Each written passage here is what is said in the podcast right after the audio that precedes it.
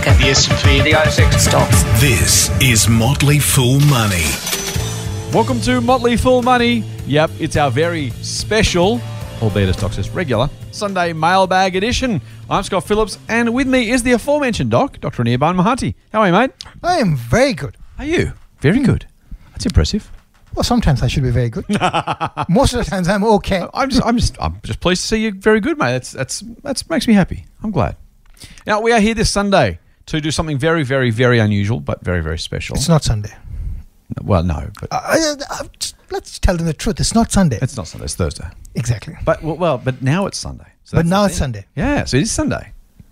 Even though then it was Thursday, which is also now. Okay, so now it's Sunday, then it was Thursday. But it's also still s- Thursday now. That's so confusing. Let's move. let's move on to a question. Let's start start from the very beginning, mate. We got. Mate, I can I tell you, I have got so many pages of questions. So I say this almost every week. We're going to try and keep them short as we can. Get through as many as we can. See how we go. Let's start now. Question from David. Hi, Mr. President and Doc.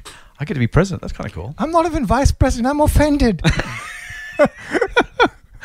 I'd like to care, mate, but I'm the president. I don't have to care about your feelings. Yeah, you anymore. don't have to care I'm, about- I'm in charge. Um, it's a dictatorship, goddammit. All right. David says, big fan of the podcast and with all the side stories, luckily. I have been listening religiously for several months now on my runs and daily commute.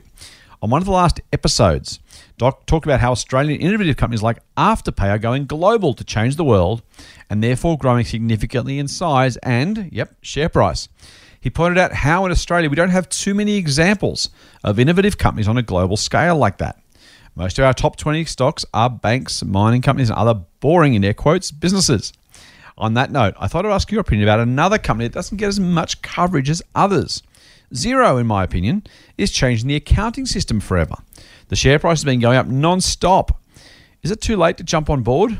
I used to own some shares, but unfortunately, I had to sell at $65, then with a crying emoji, as I needed to get a car. I would love to hear any thoughts you might have. Cheers, David. Now, Xero Mate is the cloud accounting company that I think I said last week for Australian investors, really kind of exemplified what software as a service, recurring revenues, um, customer acquisition cost. It, it was the, it was the poster child and almost the prototype for at least for Australian investors for a new generation of of stocks and a new generation of thinking around how we think about some of these higher growth recurring revenue businesses. But as David says, the share price is going up and up and up and up and up. Um, he had he sold his shares at sixty five dollars, which frankly, David, you've done very well, mate. So don't, don't be too worried about it. But of course, David's looking at the current price, which is almost completely coincidentally exactly double at one hundred thirty one dollars as we speak. Um, is it too late, mate? Is Xero too big to invest in now? Um, look, so um, you know, uh, first this is a tangent. Um, you know, in the list of Australian companies that are innovative, I did not mention Xero because it's not Australian. I, I told you before, it's Australasian. It's an Okay. Australasian success story. it's now only listed on the Australian Stock Exchange. So- I'm claiming it. I, I, I It's one of feel bad. best. I feel bad for our Kiwi friends. Uh, that just because we have a larger exchange, we took their uh, tech success, their largest tech success, and claimed it ours. Uh, sorry, So that's the reason why I have not mentioned Xero in that list. Um, there's a reason. Noble of you. Well, like I you would have know, shamelessly claimed it. Phar Lap's an Australian horse and Pavlova's an Australian dessert, mate. Xero's an Australian company. so It follows well, easily. we could also talk about Atlassian then, There right? It's an Australian company, but it's not listed here.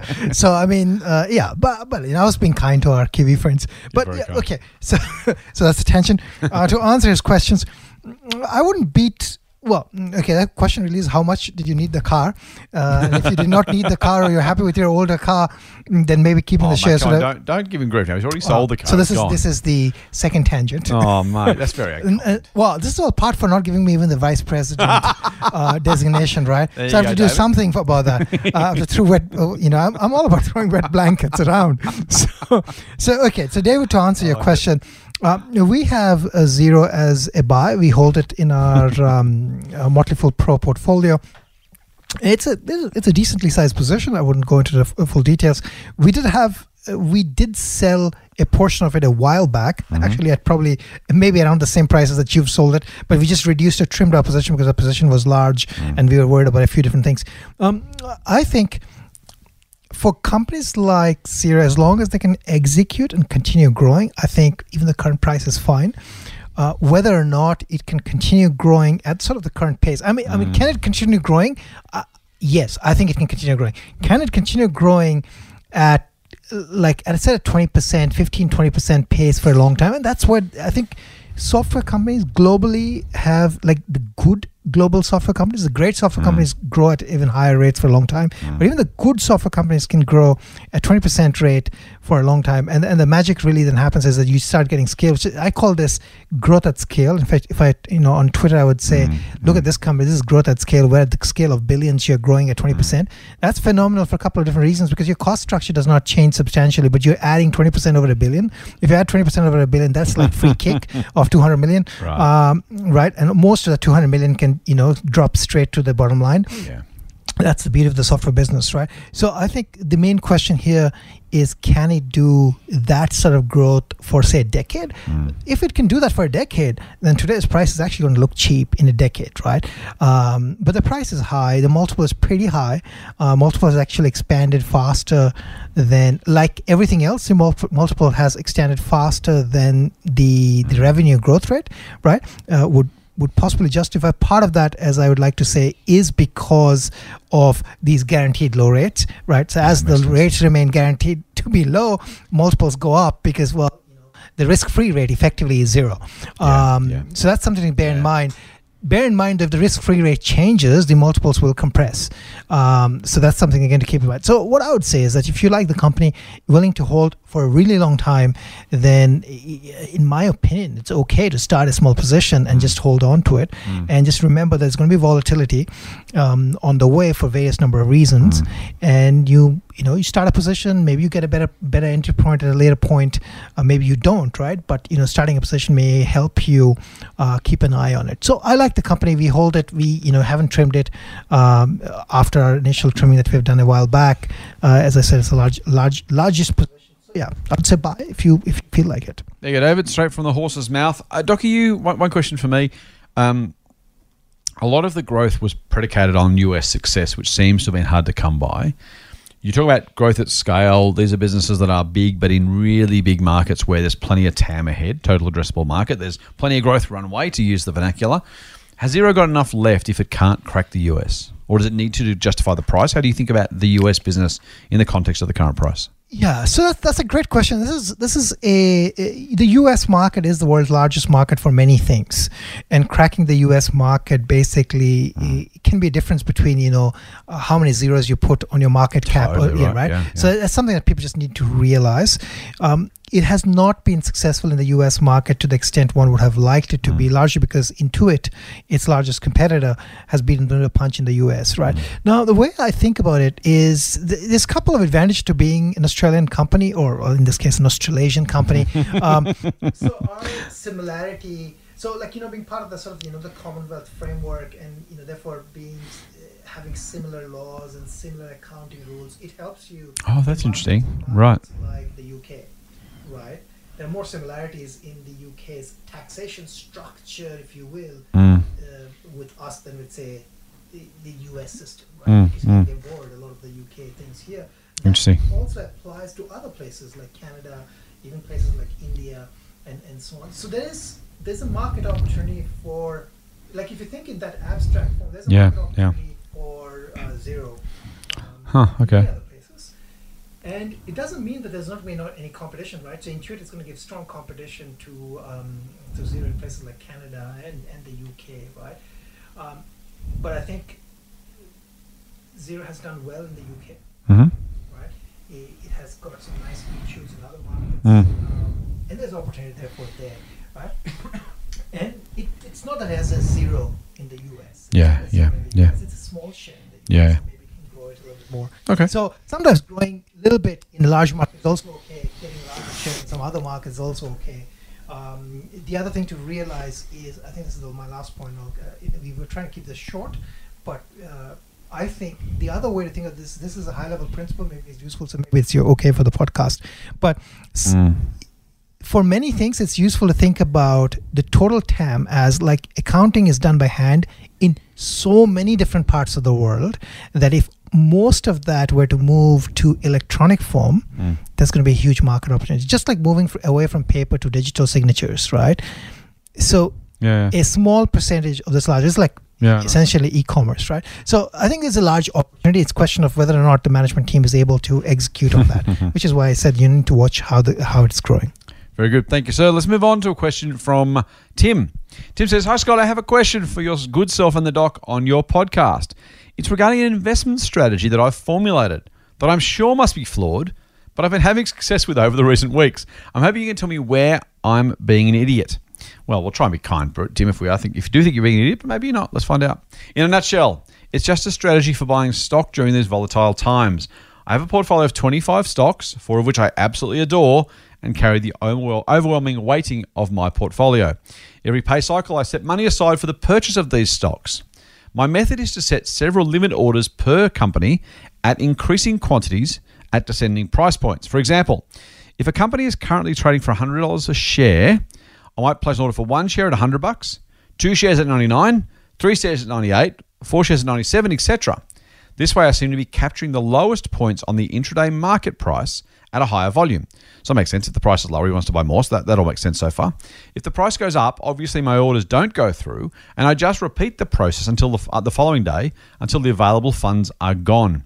The strategy wouldn't be very good if the market was experiencing smooth, steady inclines, inclines. But over the last several weeks, I seem to have been very successful. And as most of my stock is listed on the NYSE, I can sleep at night knowing I'm likely to purchase at a decent price point or not at all. Please share with me your thoughts with a smiley face. Love the show and keep up the great work, Tim. He says, P.S. I thought it was important to mention the platform I use to buy shares charges zero brokerage, so it's not costing him a fortune, to buy one, two, or three shares at a time. So that's important in the in the consideration. Is Tim onto something, or is he missing something, mate? What do you reckon?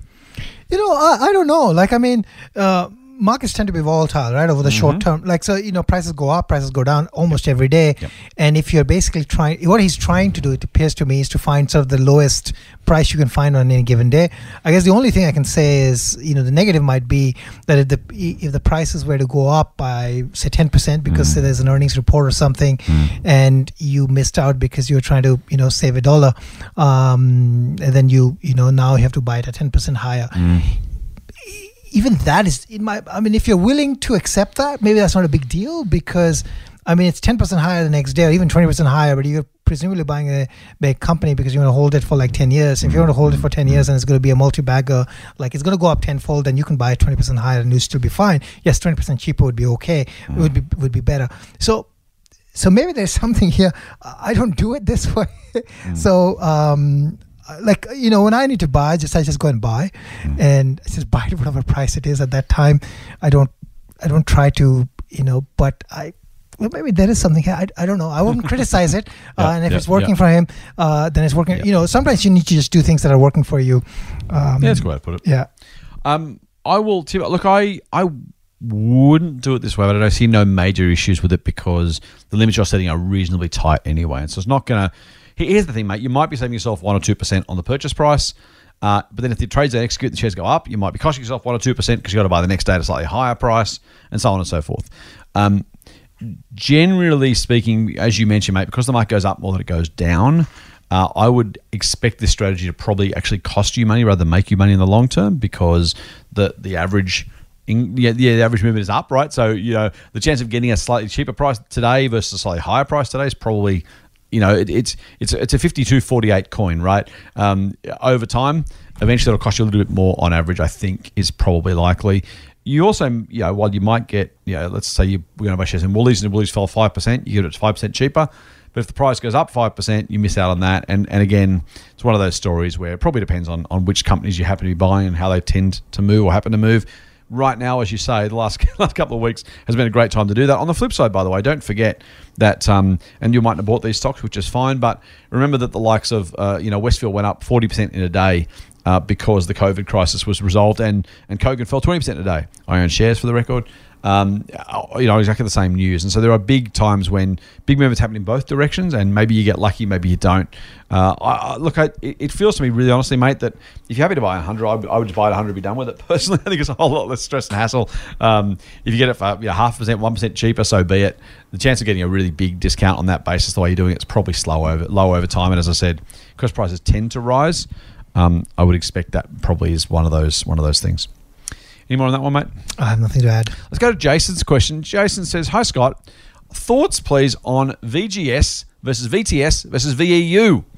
I saw you have VGS in your portfolio. I'm tossing up between VGS or VTS VEU combo. I feel like either would be a nice long term investment using dollar cost averaging over time. Do you have any thoughts? As always, not financial advice or anything. So let's go through them, mate. VGS is the Vanguard Australian, uh, sorry, it's World X Australia. So it's basically the rest of the world ETF. So basically, you grab from that uh, ETF America, Europe, UK. I think it might include Japan. So it's basically saying, look, if you want to get the rest of the world, but you've got Australia covered, the VGS Vanguard uh, VGS code is the All World X Australia using the MSCI International. Now VTS he asks about is a Vanguard US Total Market Shares Index ETF. So you're basically just getting Australia for for the sake of the exercise. Sorry, yeah, just so just the US for the sake of the exercise, you're getting more of the US, more companies, and also obviously a more concentrated version. And then there's VEU, which he's talking about, which is basically a um, uh, all world ex US shares. So we, there's some combinations here. One is all world ex Australia, then there's all world ex US, and there's just US. And so he's saying, well, hang on, if I buy just US and all world ex US, isn't that the same as just buying VGS in the first place? So, Doc, that's, a, that's I'm trying to. It's hard to do in words, but that, that's basically what's going on here. Now, for the record, and as as he mentions, I own shares in the VGS ETF, the World X Australia. Uh, how would you do it? Would you buy VGS or would you buy the two combined, All World X US plus US only? Um, I, I don't know. Like it depends on. so okay, at a high level, it appears to me that VGS, which is the All World X Australia, Yes. it's also All World X Australia X Developing Markets. It's basically the developed market X Australia, right? Correct, correct. Um, and here's the thing, right? I mean, if you are an ETF investor, maybe just simplicity is is all you want, right? So I mean, if, if you because it's, simple- that's the whole point of the ETF. Mm-hmm. Right, right, then right. why not just as as as he has said, as you have done, Yep. uh, just get the VGS thing and you're done with it, right? I mean, you're not going to be you're not going to be marginally ahead or behind Yeah. by you know doing a combo of VTS because VTS would be. VTS is the, I- guess, the US one you said, Uh, right? VGS or VTS? No, VTS. VTS, VTS is, is the US total market. the total market. So the U.S. total market to some extent is covered by the VGS, anyways, right? And the the Europe total market Mm-hmm. Right, is right, to some right. extent covered by that. So I'll just take the V, v. In this case, if that's what you want to do, I'll just go with it with the all world X, all world developing X Australia, and I'm basically done. Um, I just don't see the need for making it more complicated beyond that. But there might be some other reason I'm missing. Yeah, look, mate, know. that's. I think. I think you know. It kind of depends on what you're looking for. I actually quite like the suggestion in the sense that if you want a truly global, truly global diversified ETF, the combination of ex-US and US only, add them together in whatever proportion you feel is appropriate. You're getting developing markets. So if you want developing markets, that's important to you. Then I think you want to go the suggestion that that we've had, just because you know it's as Jason said, it, it gives you more emerging markets exposure. So if you look just quickly at So the, which one is the emerging market? Is it the so the, the the product that is the total market XUF XUS I should say Yeah. um, which is the VEU that just to give you a sense that's got um, uh, so it's it's basically twenty eight percent Pacific, twenty seven percent emerging markets, and thirty eight percent Europe. So Oh, about okay. a quarter of it is emerging markets. Now the VGS product, which is the and again I know we're talking codes, which I really hate, but it's just easier. In this case, the international ex Australia ETF is seventy one percent North America, eighteen percent Europe, ten percent Pacific, and no emerging. So it, it just kind of depends on how you want to split this up, right? Because you're buying World ex Australia, it's massively dominated by North America, as you would expect. Now, North America isn't just the US, but call it that for the sake of the exercise.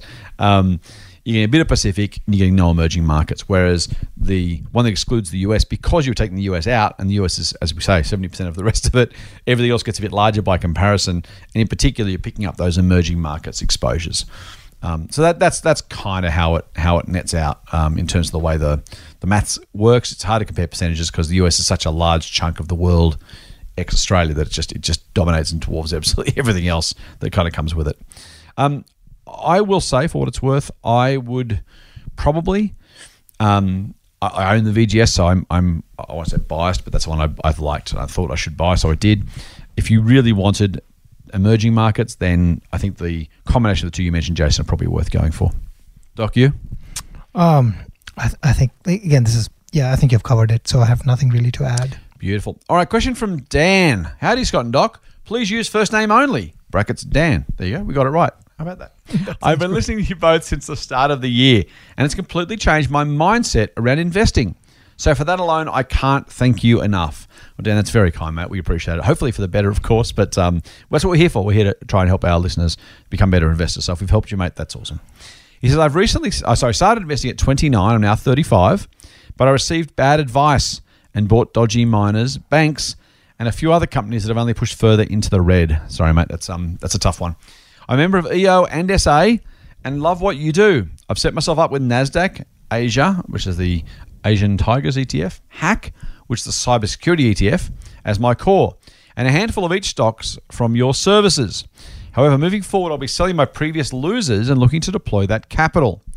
Can a portfolio be made up of a split of each service, or am I best committing to one or the other? For example, investing in Doc's 10 high conviction stocks and a mixer of ETFs, or SA and a mixture of ETFs, or maybe combine all three. I know you can't give personal advice, thank you, Dan, we can't, but would love some general thoughts around this. Many, many thanks, Dan.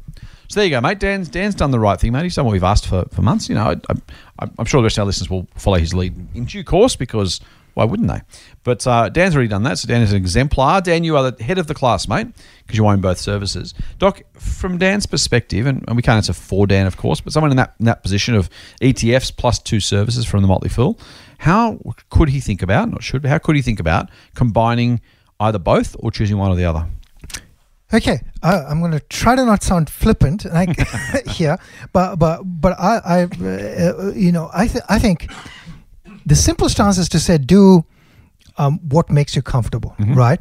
Um, so I like, you know, personally, I like the idea of having this core that he has described uh, with those ETFs that gives you uh, a core of large cap growth. And then you're layering on top of that uh, mid cap to small cap uh, ASX growth, and, and and then you're sort of adjusting for the fact that you know the mid cap to small cap is going to have higher volatility, um, but that's okay because you've got you know to some of that is being compensated by having uh, these other ETFs, which are basically baskets, anyways, of stocks or of companies put together. So I like that. In, in terms of like you could do many things, right? You could, for example, there's like you know, SA has so ShareAdvisor has one new idea that comes out um, every month. Um, then there is EO, which has one new idea again every month. There's BBNs, which is Best Buys now. You could, like, I mean, one strategy could be to just read each new recommendation that comes out and see how you feel about it. Yep. Right, and if you like it, you buy it. Yeah. And if you don't like it, you know, and the reason I say that like it is important is if you like it, you're likely to stick with it and sort of persevere through ups and downs. If you don't like it, you're going to be throwing the towel first. And and over time, we are trying to, uh, in our services, over time beat the market. You know, and we, we are providing new recommendations. Sometimes they're re recommendations as well. So I think that's one approach. Um, he's referring to this list of rankings, and, and, I, and I know the SA has something similar as well um, of conviction stocks. So we do them approximately every quarter, Okay. uh, but but more often around earnings, right? So they're updated around earnings. We do them every quarter because we have four Cs for our Mhm. smaller companies. But you know, around earnings is when you can really do them with with with, with more, more more information. Um, that's another way you could you could you know add like those 10 companies and have like a you know nice uh, extreme opportunities base Mm, on which you're going to build upon so there's so many ways to go about doing it. Um, i think you need to find a way that works for you uh, and makes you happy. I guess the other thing i can say is think about i guess when you're adding these companies think about what your objectives are right? Are you looking for adding more growth? Are you looking for some you know dividend growth? Are you looking for you know access to certain industries? Are you looking for software? Are you looking for brands? Are you looking for you know uh, specific industries you know consumer discretionary you could also think about those sort of things so there are many many different ways to uh, to skin the cat here but maybe just redirects. Nice, mate. I like that a lot. I think that's really smart. We, we're big fans of make sure you have that conviction so that when times get tough, you don't abandon ship too easily. So I love that advice, Doc. Um, Dan, yeah, Dan, I actually agree with Doc. I think what I would be inclined, you know, to to try and buy some from both, but then let your investing style and comfort and own preferences kind of come out. I, I, wouldn't be at all surprised if in five years' time you are exclusively SA or exclusively EU or mostly, right? Because, EU, sorry, I think I said EU. Um, because you, you find you like Doc's growthy strategy and you like those stocks and you're loving what's going on there, or you're like, yeah, you know, I'd rather do the share advisor way, and that's completely cool too. Um, or by the way, feel free to stick with other if you if you wanted to, and if you like both. One of the ways, ironically, completely opposite of what Doc said, but just as an additional alternative, is just to say like I'm going to split my portfolio in half.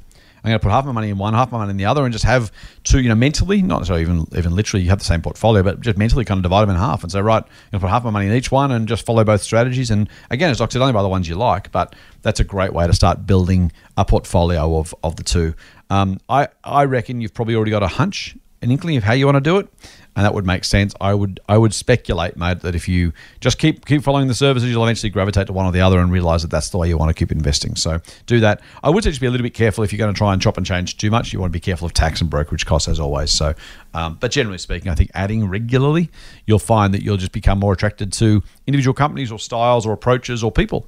Um, you, you, may find you just simply resonate better with Doc's language and style and approach and, and investing, and you feel more comfortable there. And again, that's really really important to have a trusted advisor if you're going to use one one that you trust and like and know and are happy to follow. Question from Jeff, Doc. Hi, Scott and Doc. I hope this is the right forum to get a question answered. Turns out it is, Jeff. Well done. I joined SA in January and EO in March. So this is not supposed to be a promotional section. Listeners, my apologies. Just that these are the orders the question came in. So far, very happy. My portfolio is 40% up. Well done, Jeff. You certainly joined at the right time. Although I am sad to say my first individual stock was Webjet in December, which has cost me some money. I've been listening to the podcast for a few months and wanted to see your thoughts on a stock called Vulcan.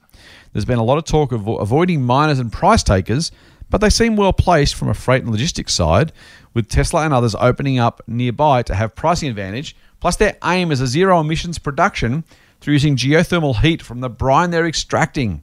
Disclosure I hold this stock and it has gone up 500% since I purchased. Full on. That's a decent old humble brag, Jeff. Well done, mate. 500% on Vulcan. Now, let me read you what Vulcan does, Doc. Vulcan Energy, is from uh, ComSec, but it's the usual summary. Vulcan Energy Resources is a copper and zinc focused exploration company which owns mineral exploration exploration projects located in the Trondelag, I'm sure I've screwed that up, region of Norway. Trondelag, Trondelag. Its tenement package, blah, blah, blah, comprises a whole lot of these places, covers nine, 737 square kilometres in the Trondheim region of Norway. Um, I'll go first on this one, mate. I'm. You're not going to get me off the fence, or not. Sorry, you're not, going to get me onto the fence on this one, Jeff. Um, I'm glad you've done really well, mate. Congratulations and well done. You can absolutely make some money on lotto ticket miners. You've done very well there. Um, I think all of those things are absolutely true potentially. The question really, I, I think, I don't think you can exclude the concept of the price taker. I know you're kind of saying, well, I know you've talked about avoiding it, but I think the but is is in my mind not sufficient to overcome the price taker reality. So are they well placed? Probably from freight logistics, as you say. Maybe that saves them a couple of bucks. Um, maybe it makes them a little bit more likely to be used by a, by a, a customer. So yeah, there's there's potential relative advantages there. The problem is those advantages will absolutely be dwarfed in both directions by the price of the commodity. If the commodity price doubles or halves, it doesn't matter how close or how far you are away. You're either going to make a lot of money or you're going to lose a lot of money. And so um, I, I, understand it. Also, the zero emissions production, maybe again, that has some additional benefits. Someone's going to pay them a little bit more for copper and zinc that's produced, you know, um, at zero emissions. So again, it doesn't hurt. I just, you know, the sheer size. So Sandfire Resources, we're recording this on Thursday, as we've said. Sandfire Resources was up 25% in two days because the copper price at a seven-year high. And can I tell you, yes, they announced a new mine in Botswana, but but the market's not, you know, market's happy about that, and that's great.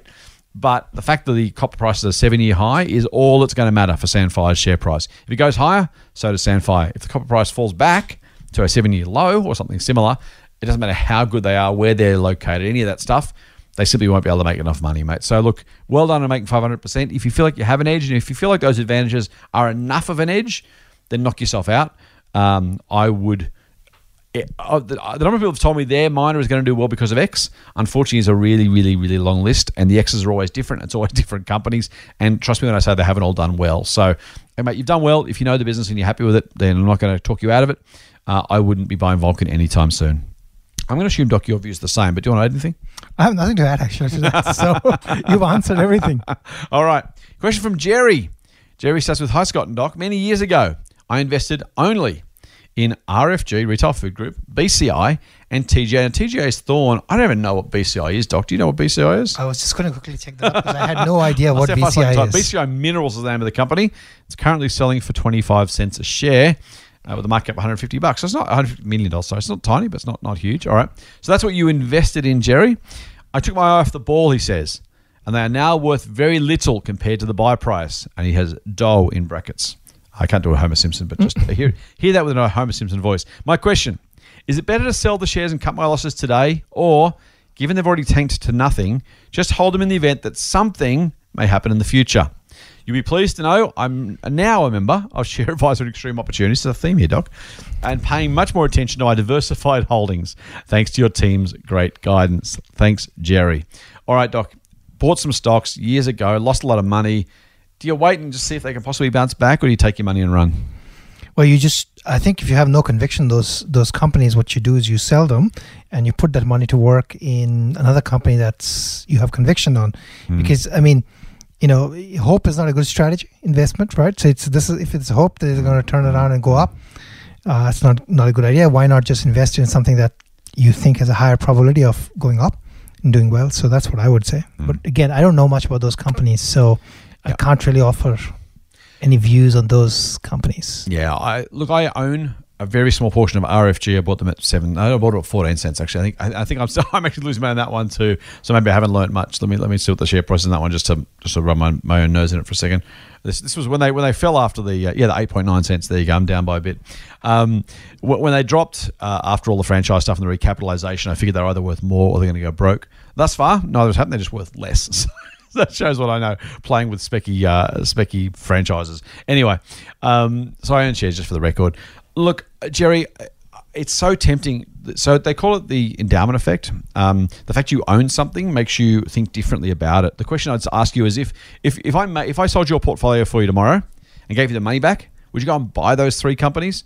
I'm tipping you wouldn't, and if you wouldn't, then you should think about holding them in exactly the same way because, as Doc says, you've got the opportunity. Let's say you got a thousand bucks worth of those shares left. You put that thousand dollars anywhere you want. Now you could put it in the worst companies you can think of, just in case they went up. and I'm saying these are the worst companies, but you know what I mean. Or you can say, well, you know what? I think my best chance of investing thousand dollars is in X, Woolies, BHP, CBA. Let's just pick some some blue chip names. None of those are recommendations for the record, but it just saves me um, hypothetically talking about stuff we do own and having to have that conversation. Um, so you know, if you think if you think those companies are going to do better, why would you why would you keep your money in something that wasn't going to do as well? And again, the chance something might happen. There's 2,000 companies on the ASX, mate, and all of them might have something good happen to them in the next 12 months, and so you could buy them all. Um, but again, that wouldn't be wouldn't be the sort of approach we'd recommend either. So I get the sense it, it's that's pure endowment effect, right? What's happening is your psychological biases are running amok. It's the devil on the shoulder stuff, right? Well, don't if something happens now, you'll be idiot if you sell them. Don't sell them just in case. And you're like, oh yeah, yeah, okay, I'll hang on. Um, and I get it, mate. But again, if you didn't own them, uh, you wouldn't be buying them just in case something happened. I think that's probably the best way to govern your decision making. Get more Motley Fool money advice at fool.com.au forward slash triple M. Doc, question from Craig. Hi, Scott and Doc. I recently joined TikTok. Oh, see what's coming here. I had heard it had amazing artificial intelligence to keep users engaged. No, I think that's just the dancing and the music. Uh, so I thought it'd be interesting to see uh, where the AI would take me. I like this. Okay. I was a little shocked by what the AI thought I liked, but the three hours just disappeared. I can see how it can be so addictive. I only wish I could dance, Craig says. That wasn't me, that's Craig, although I also wish I could dance. When it comes to the world of investing, I was thinking if a company can establish a lead with AI, it could be very hard for the competition to catch up. For example, Google in search. So I've got a question for the podcast. For you two wise gentlemen, what company is the most impressive in using AI to extend its lead over the competition? It's a cool question. I've never had that question before. Love the podcast, full on. P.S. In the interest of research, would you two wise gentlemen be interested in downloading the TikTok app and spending one hour on it and reporting back on your thoughts? Well, answer the PS second, Doc. But I love Craig's question. I've never even really you know, we've talked about AI and, and other other technological advances, but I've never really considered the question of which company is the most impressive in using its AI to extend the lead over its competition? Do you have a, an answer to that, Doc? Is there anything or a couple of names, some thoughts? Oh, that's a brilliant question. Uh, and the answer to the second part, the TikTok app part, I'll answer that right away. I am not downloading to watch, you know, funny cat videos because I know what's going to exactly happen. I'm going to be spending three hours and then three hours going to be gone. My my Exactly. daughter actually goes on TikTok and Okay. I know what happens to that. Time just disappears and I just say, get off the thing. You know what they So- say, Craig? It's better to learn from someone else's mistakes than your own. I think Yeah. Doc's, Doc's doing So- that. So TikTok, the answer to that one is no. Sorry, I'm not going to do that, Craig. Um, with respect to the question, I think it's a great question. Uh, Yeah. I haven't actually thought about it that way. Mm. Uh, But short answer to that is that I think different companies are going to make hay off AI in different ways because Yeah. AI as a subject is pretty. Its applications are pretty broad, uh, right? And you know, you might not believe this, but AI has been used for a long time, right? It's not that it hasn't been used; it's just people are talking more about it. So if you think of the I- iPhone keypad, that uses AI. It has used AI uh, from its very early days, Mm. right? So. So I think there's a widespread application of AI, and different. And depends on the type of application. Different companies are likely to do wins. I wouldn't say any single company is likely to benefit a lot more from AI than the others. Um, you know, that, I know that's a disappointing answer, but I think you know the usual names, the big tech, um, they all have very advanced AI work going on. A lot of on-device AI is happening. So, yeah, uh, again, I would I would just watch out for various players and not focus on Mm. any one specific player saying, "Oh, that's the AI winner," and everybody else is not. I think that that would be my answer. It's a disappointing answer, I know, but I I think it's a good, it's a great question, Craig. The answer is probably almost certainly going to be wrong because to Doc's point, we don't always see the AI, and so it's hard to know exactly. It's you seem to go straight for the ones that are obviously AI algorithmic businesses, and I guess you mentioned TikTok. I'd be thinking Facebook's, Twitter's, Pinterest, Instagrams, like those. Those are the most obvious ones, right? Google search, same thing. The ones that are using the power of, of large data to actually fundamentally drive their business model, and so that's the, they're the obvious answers. Um, I would say Facebook's done a spectacular job of keeping us engaged. Um, I actually, Doc has issues with, with Facebook on privacy. I think it's fair to say, Doc. I'd not give you any secrets. You mentioned that before. I have I have social issues, ethical issues with these guys, and basically, by the way, um, normal media on the echo chamber impact that it's actually having on our society. I think the the, the idea of feeding you only what you self selected to see makes us more ignorant, less accepting, less open. We have less experience with people unlike ourselves or issues unlike our own. Different. Um, we don't see the same media. that The you know the the election stuff. I, I've, I've got a group of friends, and my group of friends have certain uh, political and other leanings and preferences, and I see those in my in my feed, right? Um, but I also see things that, that my friends share that I never otherwise see. And that's because of the way they've selected their media, I've selected my media. Um, I think that's really, really, really corrosive for democracy and for, for social well-being for what it's worth. So I have my issues with that. But it's hard to argue that just purely commercially, Facebook has done a spectacular job of that. Um, TikTok, similarly, from the sound of it, anything you can do to keep people's attention, keep them, you know, in in your ecosystem doing what you want them to do. Even the, you know, even the Fin reviewer saying, you know, uh, set up your newsfeed, tell us what you're interested in, we'll show you just that stuff. And I've I've avoided doing it. I just don't want. To, I'm not going to do it because I don't want to just see the stuff that I'm now interested in. Man, if I did that 15 years ago, I can't imagine how much stuff I would miss today. Right by saying, as a as a you know X year old, I wanted to see I want to see this stuff, and it's like you know what? I just think it's a really really horrible thing to do. Anyway, that's how they make their money, and I, I guess at one level I can't blame them. Although you know some some larger social conscience would be nice, and and Doc's privacy stuff by the way. On top of that, it's also worth considering. So I'm not saying either or. Um, so yeah, Google obviously has, I think, probably made more money out of it. Facebook a very close second in terms of just simply using AI for really good purposes. But um, again, you know, it's it's every every app maker, every operating system maker. Um, this is this is you know it's it's 101 stuff. Um, so they're, they're the most obvious examples. They're the ones that probably give you as an answer. But I'm, I'm kind of I'm not going to give that as an answer. I'm going to avoid the answer because the answer is we don't know. Um, you know, which is which is using AI to extend its lead of the competition. Well, uh, you know, so so entrenched as Doc's already said. Um, it's so deep in some of this stuff that's really hard to know the actual answer for that. And I think investing wise, it's difficult. I will say, I mean, again, the problem with AI, the problem again with this this stuff is, and and your your TikTok experience is from from a machine learning AI perspective, and frankly from a purely commercial perspective, um, a company that can continually get more people spend more time on a sequential basis, consuming more content, is obviously getting something right. And as an as an investor, as a, as a Mercer investor, use the word Doc's used before. Um, there's probably you know no better way to look for great ideas than than businesses that have managed to willingly have their users make themselves captive to, to the ecosystem that you've provided. So um, I don't know. I don't have a better answer than that, Doc. Do you? Yeah, you know, you've tickled my mind here uh, in a in a very interesting way because I was thinking while you were speaking, um, when we think about AI now, what we are often referring to is all those problems that AI has has introduced in Yeah, our society, yeah, Um, right? Um, y- y- you know, Uh, the- the, the most obvious ones, absolutely. yeah, the- but you know, but these are dissemination challenges Yeah. that we have got in terms of what people see, Yeah. what people hear. On the other hand, if I, I was just the other thing I was thinking about is the way AI is the most obvious monetization mhm. of AI right now is basically recommendation systems. right? At a very yes, high level, yes. they're just recommendation systems. I'm Yep. going to recommend to you. That's the Mhm, website you need to mhm, see. mhm. That's the content you need to see. Yep. If I think about, uh, I was just trying to think, this is the probably the most rudimentary form of AI Right. usage that we actually see today, right? Right. And the reason we don't know how AI is going to be used in the future is we're still in a very, you know, uh, like uh, we are doing Yeah, the simple right. things, right? Yeah, yeah, I'm going to collect a bunch of data. I'm going to look at this, do some collaborative filtering. You know, Scott's friends likes this. You know, this is a bunch of people that Scott talks to, so therefore we can shove him more of that content, mm. right? That's the sort of stuff that's happening. Um, what we don't know is what other things can be automated, right? And Mhm. I, I think the whole promise of AI would be if you can automate. Uh, so she uses there was this there was this company here, but you know, but maybe a good example. If you could Mm. automate home building, for example, right, that's a different ball game Yeah. Right. right? okay. Uh, Yeah, if we yeah. could automate a bunch of other things that we Yeah, do in our life, um, those are big, big changes, right? Mm, And right now, we're just really scratching the surface in many Mm, different ways. So, yeah, uh, that's just another way of thinking about it. Fascinating. I think that's a. I think it's a really, really important consideration.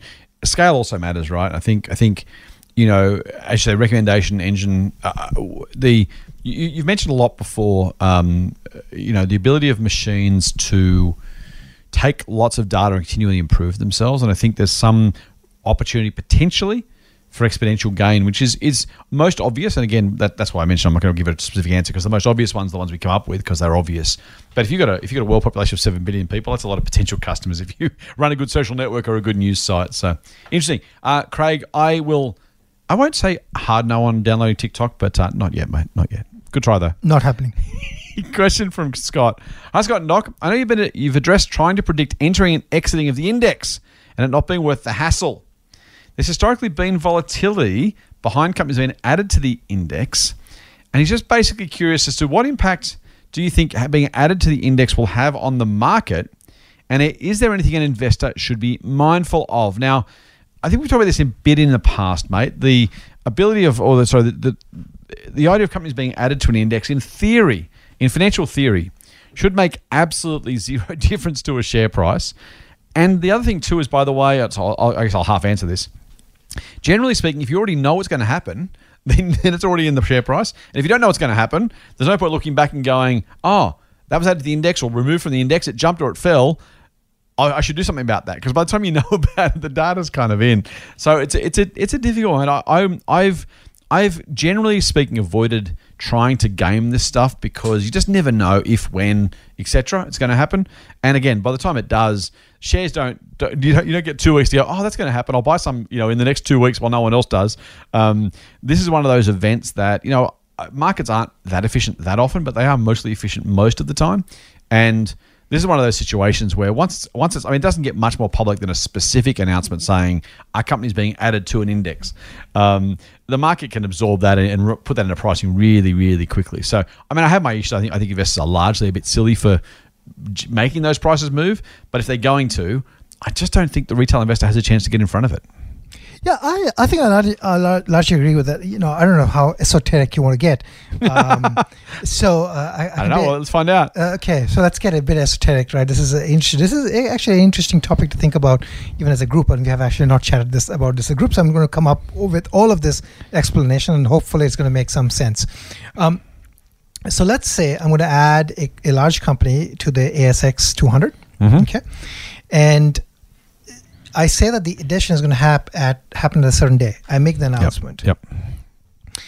What that basically means is that the, when the edition is happening at a certain day, it basically means that on that particular day, a bunch of ETF Mm. providers and Mm. managers of the ETF need to buy the stock. Yep. A particular company. Yep. They need to buy a certain percentage of that shares. Assuming that there's enough liquidity, that should be all okay, Mm-hmm. right? Now, Yeah. um, here's where it gets interesting. What if if you know this information? This information is known in public Mm. ahead of time. Mm-hmm. Bunch of people could decide, well, I'm going to front run that trade, and I'm going to buy X billion dollars worth of say Yeah. yeah shares. Right. Yep, so let's yep, assume yep. that you you know right. Let's assume that uh, you know. The issue is what you don't.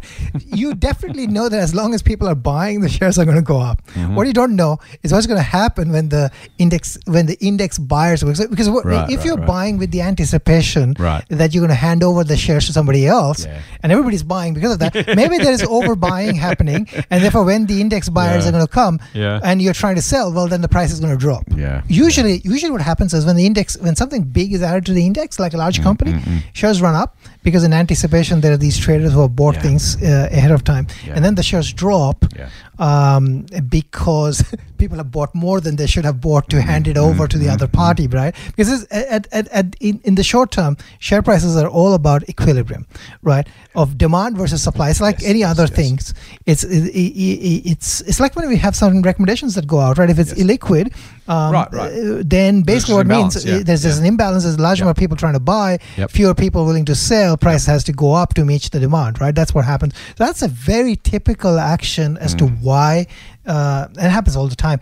Whenever the, you know a mega cap or a large cap or whatever is added, you would see. In fact, we see that you know when the when companies move from ASX 300 to the ASX 200, Mhm. there's movement. Yeah. In fact, when people know, active fund managers know are almost certain that it's Mhm. going to be added to the ASX 200, the Mm. share price goes up. This is a reality. It does happen. Um, the issue is that for the long-term investor, it probably doesn't matter because of the long-term price movement shouldn't be impacted. Long-term, this all should wipe out. Yeah. However, the market is not full of just long-term investors. The market is actually full of short-term investors who are, you know, machine traders, day traders. They, they, so, I mean, if you can get ahead in the trade, well, the way, uh, way I think about this is, some if somebody wants to do this, if they have a good and understanding of the long-term value, and they can be sh- relatively sure that they're you know buying at a good price or an underprice you know uh, basically buying at a fair price or a below fair price you can make the trade. Mm, but mm. and then but then you why are you making this trade? Are you making this trade to hand it over Exactly. because Yeah. now you can? Yeah. or is it that you actually wanted to buy it for the long term right? Mm, but if you're a mm, day trader mm. or or you're you know a short term trader then maybe that's what you do. Um, and that then and that can work out. Realize that you know the price moves up then price also moves down. Uh, how much it moves up and how much it moves down is unknown. Um, there's in in alad this is this is where it gets esoteric in the um, in large markets where there's options at play Mm-hmm.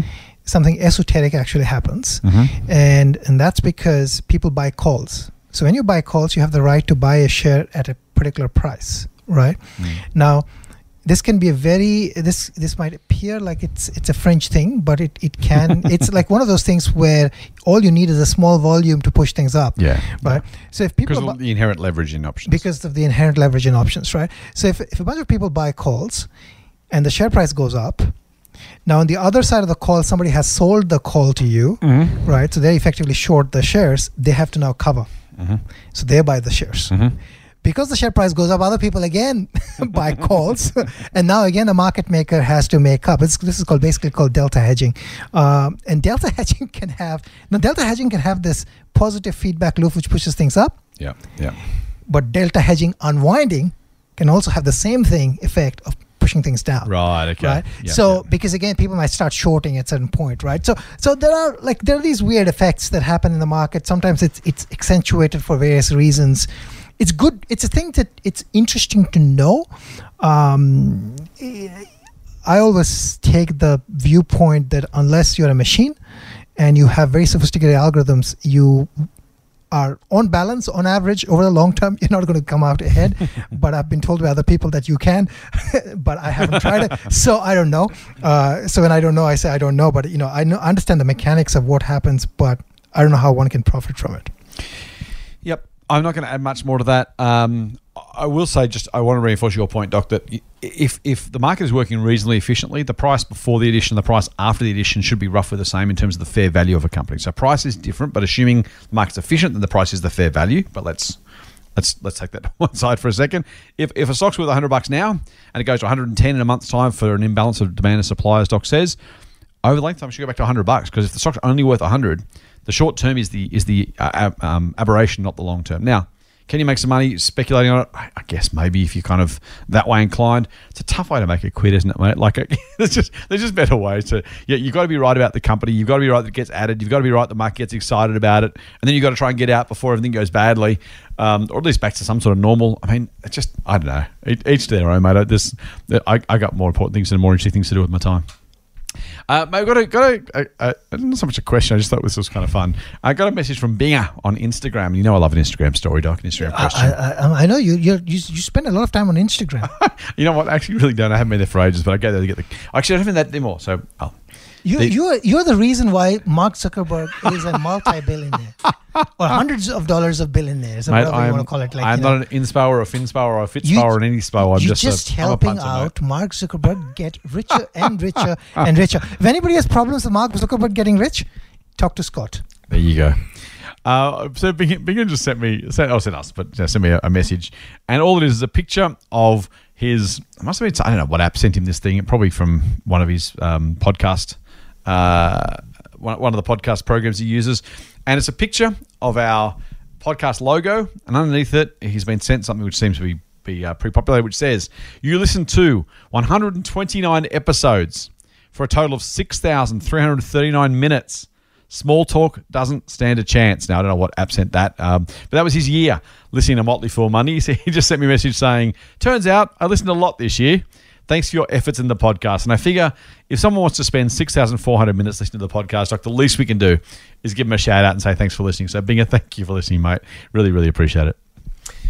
Has we got any more to add on that one? Instagram related? Uh, I've just said that everybody should talk to you about Instagram and Zuckerberg. I have nothing to do with those things. All right. Jacob says, Hi, Scott and Doc. Great show. Perfect balance between applied company and market analysis and friendly banter. Thank you, mate. We do our best. My question it's on the side alley of the stock market, but you've been covering it a bit lately. And it's in regard to loans and the race to the bottom for rates and a worldwide competitive dollar. I'm interested to hear your thoughts on how the banking sector crunches the numbers on loan applications. There don't seem to be much information on how these numbers are run, and the whole process is carried out behind closed doors. That's true. And here's his issue. He said, My issues with the current system have come from previous rejections which I feel are outdated, especially in the current climate where more and more employment is moving from permanent to casual or contract. More uncertainty, more redundancies, more flexibility. It probably shows it best if I give you a brief summary. Here we go. He says, dual income, my partner and myself. One's a tax consultant, one's an engineer, one's permanent, and one a full time contractor. Our deposit was more than 25%. Our current net assets are greater than the loan value we applied for. No current debt. I provided tax returns from previous five years BAS and company statements from the last 12 months. And then he says, This was rejected from one of the big four based on not being a contractor for more than two years. How, he asks, can there be all this free, almost, money being pumped out there? Why can't their model apply factors or ratios to income, assets, etc.? And do you think it's a bad thing being on the other side of the coin where most government policies are aimed at protecting those already in debt? Full on. That's a big question, mate, but it's kind of an important one, right? It's a situation where Jacob seems to have a very healthy financial circumstance, but the arbitrary rules being applied by one of the big four at least. I said, no, that's not good enough. The fact you've got more assets than the, the cash you want, you've got 25% of the, of the loan value. One of you is actually full time. We're still not going to give you the cash. And as he says, there's so much free money out there. How, how can we not get at least some of it, given we're in pretty good financial health? It's it's it's part statement, part question, mate. But I guess I'll just ask you: Have you got a response or reaction to that? Oh, I have lots of reactions to these sort of things. oh Um, dear, Jacob. um, Jacob. Thanks, Jacob, Dude. for the question. uh, rest of the podcast is going to be devoted to answering Jacob's questions. Uh, There'll be a special to, episode to the later. chagrin of uh, Scott is going to like you know hide under the table now. Um, so you know I- this is exactly. So uh, I've tried this. I've told a bank, here, look at my stock portfolio, Mhm. and they said we don't care. Mm. Right. So the thing with banks is banks don't look at assets, and the way we think about assets, I think they they basically want to look at an income stream because they almost assume that you're not going to cash in the asset, or the asset can dis- disappear, or the asset is not what you think it is, or it just is not worth the paper in what it is written. I think that's part of the the issue with how these things are evaluated, right? I mean, I think w- when they're saying they're rejecting based on the fact that you've been only contracted for two years, basically they're saying oh, your Mm, income has no stability. Is the assumption that they're making, Yeah, right? And the and the only thing I think the the banks seem to care, whether it's right or wrong, I don't know, Mm, is mm. is how stable that income is, and whether or not it's going to cover the mortgage and Mm. is going to pay for it, right, over time. Um, so, yeah, again, and it becomes a problem because um, Right, right. Uh, because a lot of the economy works that way. A lot Mhm, of people mhm. are contracting. A lot of people have their own businesses. A lot of people Mhm. change their businesses, and therefore, you know. So it's it's a convoluted problem for which I don't have an answer for. Uh, in general, um, I sympathize with the situation. I've seen that happen uh, many times, and. Uh, again, I recently got a home loan, and the num- a number of forms I had to upload uh, because you know have a little bit of a complex Yeah. structure. I was just amazed. Uh, you know, Right, I almost right. felt like wow. Um, but Yeah. it is it is but but on the other, other hand one could say that that is partly because it is very hard to get all the data in one place right this is a data acquisition problem more than anything else and therefore it appears painful or in other words it's a very difficult situation for a bank to actually structurally see Yeah. income flow Yeah. and um, and assets easily right so maybe that's the problem to be Mm. um, uh, uh, to be solved good and, point. yeah, and, and then finally, I property should not be that expensive. Yeah. If property was half the price, no, there would be no problem uh, anywhere. And and you know, Australia would be a much more competitive place if um, you know the average price of a house was uh, a median house price was half a million dollars. Who could possibly have guessed we'd end up in that position? Well, Talking about house price. I think fundamentally that is the most. the, that's the biggest. Nobody would have these problems. Do I- you know? I have twenty five percent deposit. You know, twenty five percent deposit might have actually paid for the entire house. Fifty percent deposit if the house price of house exactly. Oh, well, if the house, you know, well, it's just, just you know, like you know, if you go to a place like Detroit, uh, you could for three hundred thousand dollars, you'll buy an acre. Oh, yeah. Um, so th- there's no fundamental reason uh, to prop the house price pyramid. To yeah, well, that's my final comment. That's I'm it. Oh, that's a I'm short surprised- one. I'm shocked, Doc. I'm shocked. Uh, no, I think I think it's also a fair point. By the way, it's uh, look. Uh, the, the, here's I, yeah. Look, I, I don't disagree with anything Doc says. Just for the sake of adding some thoughts, um, I think when it comes to your loan, Jacob, it, it- the the cost of the money, unfortunately, is not as um, for the banks that is, i.e., free money, is not as important to them as the, the their ability to understand whether or not you're likely to pay it back. And I think that's the the challenge is the net interest margins haven't changed much. In fact, if anything, they've actually compressed. And so, like a, a, an honest answer, which is probably not what you want to hear, although hopefully at least appreciate the honesty, is that if you simply have the same margin, it doesn't really matter what your costs and, and, and sales prices are, right? Like if you're if you're selling I don't know, widgets, donuts, and instead of making it at fifty cents and selling it for a dollar, you make you get it free and sell it fifty cents.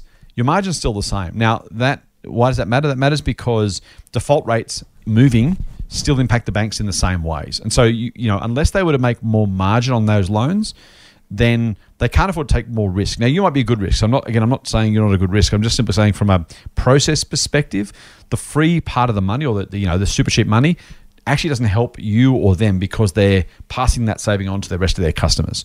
Um, so that that's unfortunately not something we can kind of put into the mix and say they should be more more accommodative because debt is cheaper.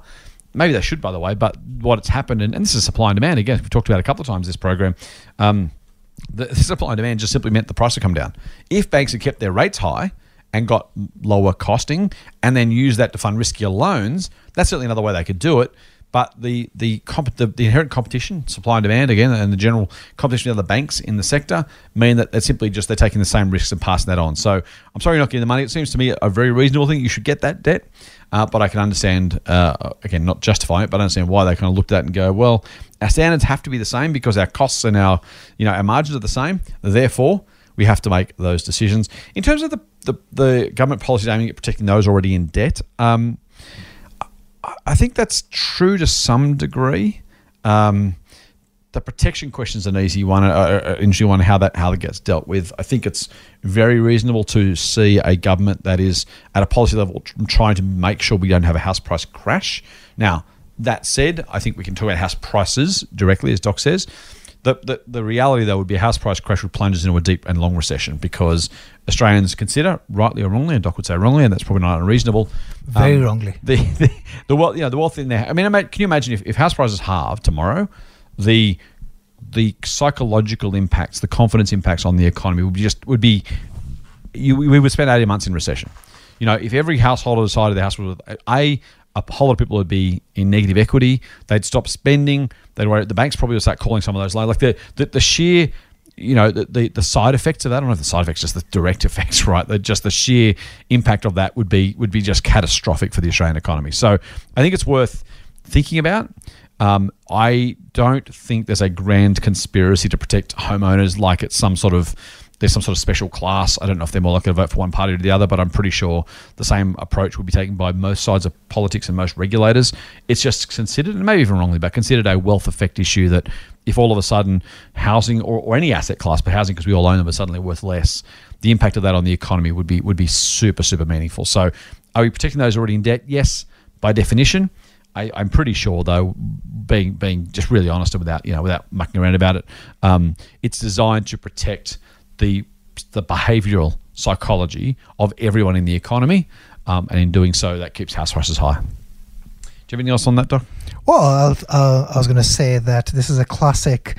Um, I want to defer the kick the can as far down the road as I can. Oh yeah, totally. Right. Yeah, yeah. Um, and this is again what I call classic problem with human behavior and policy, and, and I see a lot of this is again this local optimization. I'm going to optimize today at the cost of long-term optimization. Yeah, that's fair. And uh, yeah, and, and and the cost for that could be possibly be very large at some point in time, yeah.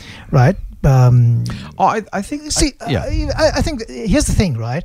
I think making there's no reason why housing should be so expensive, mm-hmm. yet it is, mm-hmm. right? Because mm-hmm. policy and and and and policies in place are all about trying to keep something that shouldn't be that high, mm. right? Whether it's by constraining supply of new build, mm. by you know making debt as cheap as possible, right? You're basically keeping housing price high. Yeah. Now I've heard arguments that you know, hey, you know, it should be priced like this, but it also means that you're keeping a bunch of people outside housing, right? Correct. And and as a homeowner, I you know, I just feel that this is just you know, housing should be something that you everyone should be able to afford a good house. Yep right? It should not be a you know and and I agree. The, the other way I think about this is if everybody in a country is a millionaire because they own a house, there's some, there is a problem. Right. There's a That's huge right. problem right. because you don't have to be you don't have to work hard to be a millionaire. Mm. You just need to buy a house somehow, and then you're a millionaire, right? That's fundamentally just wrong. I think that's. I, am gonna. Gonna so so I think again, I, I, think the issue here in my mind yeah. is. It's again this classic. This is like the Australian company yeah. building a balance sheet, yeah. which is dead. which yeah. when it busts yeah. it's going to be a big problem again i don't know but you know a lot of companies have problems because they you know they were building this fantastic thing mm. but with a hollow base this is again this classic problem of thinking short term oh today this is going to happen i think what we needed to do is to en- make it easier and easier for people to have affordable mm. housing but we don't right we're all we're interested in is the house price everybody lo- is very happy all the financial comment- commentators dare i say that they are very short-sighted they are all happy because house prices are going up. Mm-hmm. There's nothing to celebrate that house prices are going up. It's a problem for those people who don't have houses, mm-hmm. right? It just means that people are going to have more and more and more and more debt, mm-hmm. right? That's just not good. It can't be good for you. I think, look, I, so I agree. I'm going to say a couple of things just for the sake of the conversation. I think the first thing I'd say is I don't mind. I don't think there's anything wrong with millionaire uh, being a millionaire because you own a house in the sense that we have this, you know, we've got to remember inflation, right? The just the general cost of living and, and that kind of stuff. 50 years ago, being a millionaire was simply more something more impressive, harder to get to, whatever. Um, even if you do it through saving or working, right? Just that the, the, average wage goes up. So at some point, we need we, do, we need to be careful not to fixate on a single number as a measure of wealth or otherwise. In 500 years' time, everyone will be a millionaire just because prices will increase by that much. So I think to some degree, we just need to be a little bit careful. I mean, if you're in well, not anymore. In Italian lira, you're a millionaire if you owned a car, right? Because it's the, the, the, way the, the way the, the maths works. So I think we need to be a little bit careful that we don't hold out millionaire as something that should be unattainable or should be only attainable through X, Y, and Z because the average costs of living. I mean, look at the, the BRW rich list, right? You, I think, I think when it first started, you had to have 100 million dollars to be on that list. Now, now you've, you know, you know, you won't even make it on a list with 100 million dollars. Um, sorry to be top of the list, I meant. Um, you know, just because inflation happens and and prices rise and all that kind of stuff. So I don't think there's necessarily anything wrong with homeowners being millionaires by owning homes per se, because there's nothing that should be unremarkable about being a millionaire unless inflation is zero. In which case, as you say, Doc, that would be that. Inflation is zero. Uh, yeah, but not. I'm talking about like over the long term, right? Like we were kids going from millionaire when you're a kid to millionaire yeah, now. But, but, in, but inflation has got moved nowhere, right? So, I mean, that's the thing, right? Inflation is going nowhere, yet house prices go up. Sure. So, don't, so, so don't, don't, get me don't get on that. I'm, not, I'm so, not saying that. I'm so arguing yeah, that. But I'm, I'm just correcting that. No, no. Just making just making a point here that there is again you're defending house prices going up. I'm no, just no, no, saying, no, no, no, right? I'm, not, I'm just saying that in over the long term we are disenfranchising a bunch of people. I agree. And and I think that is just fundamentally incorrect and wrong. Okay, but let me be clear. I'm not I'm not going with rising house prices. What I was what I was talking about was your point about being owning a house and being a millionaire is somehow a problem in itself. Well, it's a problem because it's a problem in in totality today, right? Sure. Whether that number million is correct or wrong. Right, I mean, as point. I said, you can have a house for three hundred thousand dollars an acre or a Correct. huge acreage in Detroit. Correct. Right. Correct. Fundamentally, there should be no reason to believe that you know we are fundamentally very different from Detroit, as an example. Sure, uh, that's, that's why I'm not disagreeing with that. I'm just making the point that just you know whether whether a house is worth a million dollars or not is an arbitrary number. That should be more related to wages and, and other things rather than an absolute number. If we if house if wages tomorrow would double, it should make sense that house prices will be higher because on a standard of living basis. That's part of the reason. Yeah, that, and, and wages are not going up. Just sure, to, sure. Yeah, exactly. Is That's my right. point. Right. But, but, but, yeah. So fundamentally, we're just making it harder and harder for people. Yeah, I agree with that. Right.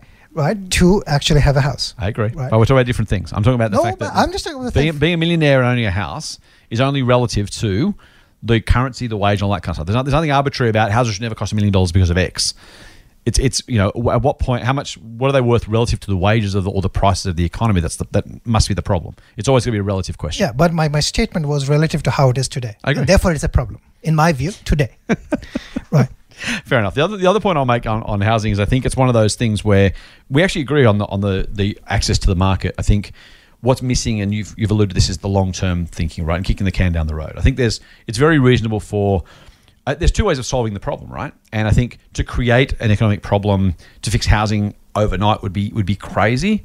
But as you say, there's a lack of a long term perspective to make sure housing is or remains or becomes more affordable. And I think those two things can be both true. It's a question of how quickly we get there and what damage do we do to get there in the meantime. And I think that's the if I have a, if I have a criticism, I'm more sanguine about the short term issue because avoiding recessions or longer term downturns by propping up prices is probably smart in the short term. And as you say, if all if all life is a collection of short terms, we never solve the problem. That's what kicking the can down the road is. I think some things like, for example, removing capital gains tax or addressing capital gains tax, uh, looking at negative gearing, looking at how we treat residential property versus other properties. Those are issues that we could put in place strategies now, which don't impact house prices yet, but over time have the potential to make them more affordable relative to wages. I think that's the bit that we're missing the opportunity for. Is not, you know, I, I'm, I'm absolutely sure that without if house prices had crashed along with the rest of the COVID recession, we'd still be in a recession now to go longer and unemployment would be 15%. But over time, we need to find a way to engineer those outcomes without causing undue pain so we end up with a better economic balance. Yeah, I don't disagree with anything uh, anything like that. All I'll say is that the house housing looks like many of these large mid cap companies. oh, these are these are blue chip companies which are not blue chip. When you just when the first sign of trouble hits, you realize they're not blue chip. So so that's my view, uh, and I'd be extremely careful of these things. Again, I, you know, I don't I don't wish people uh, all of a sudden feel that they're thirty percent poor. like but um, you know uh, you also don't wish that your the housing market goes into uh, right. well, equity raise at some point that is really painful. So you that's know, nice, that's a nice analogy. I, I, I think. I have discovered over time that the comment, commentators on various media um, are extremely short-sighted, are best ignored because they just don't can't think beyond the next quarter. Yeah, Right. yeah. And and their ability to think beyond the next quarter Mm. is, is just you know oh this is great because blah, you know it's just amazing because again you know Yeah. you don't want to think about the Yeah. long term because hey if I can solve the problem now that's great. Yeah, I think that's right, and that, that's I think that's the hardest part for. it kind of takes full circle, which is a nice way to finish off. So part, part of them is you know the commentators aren't thinking about it. The other thing is we don't have the, the as a society uh, maybe we never did. Maybe it's all rose-colored glasses, but the the time and attention to actually think through some of these longer-term issues. Right, we want to read about the the right nows, the the here and nows, the, the you know the urgent versus the important. The longer, thoughtful discussion pieces in whatever commentary formats in whatever media formats that start to talk about hey here are some of the longer term issues rather than you know today's house price numbers i think that's plenty of economists and, and market companies want monthly data for everything right? They want gdp monthly they want unemployment weekly and somehow that more data is going to going to you know solve the problem. And i think it's like you know what? We really don't need to be thinking about you know i don't want a daily unemployment number. What i want is a long-term employment policy. I don't want daily house price data. What i want is long-term affordable housing policy. And i think those are the things that economically, government, regulator, commentator, and frankly, you know what, really honestly, general public, because if we cared, they'd do it. Um, there, there is a real, and, and frankly, as investors, right? I mean, that's that's that's why you know those of us listening to this podcast are, are investors, and most people aren't going to bother. They're listening to some other podcast, which I'm sure is wonderful, um, but they're not putting the time into the stuff that really is going to make a long term difference for themselves and for their own wealth. I'm not going to say anything further because we don't want to continue on this. You know, we can move on to the next question. This was a long question. Unfortunately, we can't. Oh, is it, this is the end of We're your? done. Oh, We're done. So before you go, though, because you know we've put a lot of time and effort into this podcast, do us a favor, return the favor, and go and join Motley Fool Extreme Opportunities. You can find a special link just for our podcast listeners at fool.com.au forward slash EO podcast. Go and join Doc and Kevin at Motley Fool Extreme Opportunities and find some of the companies that your fellow fools have asked about. Certainly, we've had a few questions today, which was nice and coincidental, but nice uh, for people who are members of both services. But this time, go and join EO, Motley Fool Extreme Opportunities. You can join SA next week. But for now, go to fool.com.au, EO podcast. Come and join our merry band of fools and find some of the stocks that Doc and Kevin are looking for to really make a difference to your financial futures. At least that's that's the aim of the guys. And certainly, thus far, doing a very, very good job of beating the market with their recommendations. Mate, as I said, that is it. Before we go, don't forget you can and should subscribe to the Triple M Motley Fool Money podcast through iTunes, your favorite Android podcast app, or the good people at Podcast One. We're part of the Podcast One family. And if you like what we're doing, please leave us a rating. Five stars would be wonderful. Six if you can manage it, but take good luck because I don't think they'll give you that option on iTunes. And of course, do tell your friends. We're sure they could use a little foolish straight talk too. And don't forget, you can get a dose of foolishness straight to your inbox and a little bit of marketing from us by going to fool.com.au forward slash Triple M. Triple M. That's it for this week's Motley Fool Money. We'll be back on Friday with another dose of foolish insight. Fool on. Full on. The Motley Fool and people appearing in this program may have positions in the companies mentioned. General advice only. Please speak to your financial professional to understand how it may pertain to your situation. Subscribe to the free newsletter at fool.com.au forward slash triple M. The Motley Fool operates under Financial Services License 400691.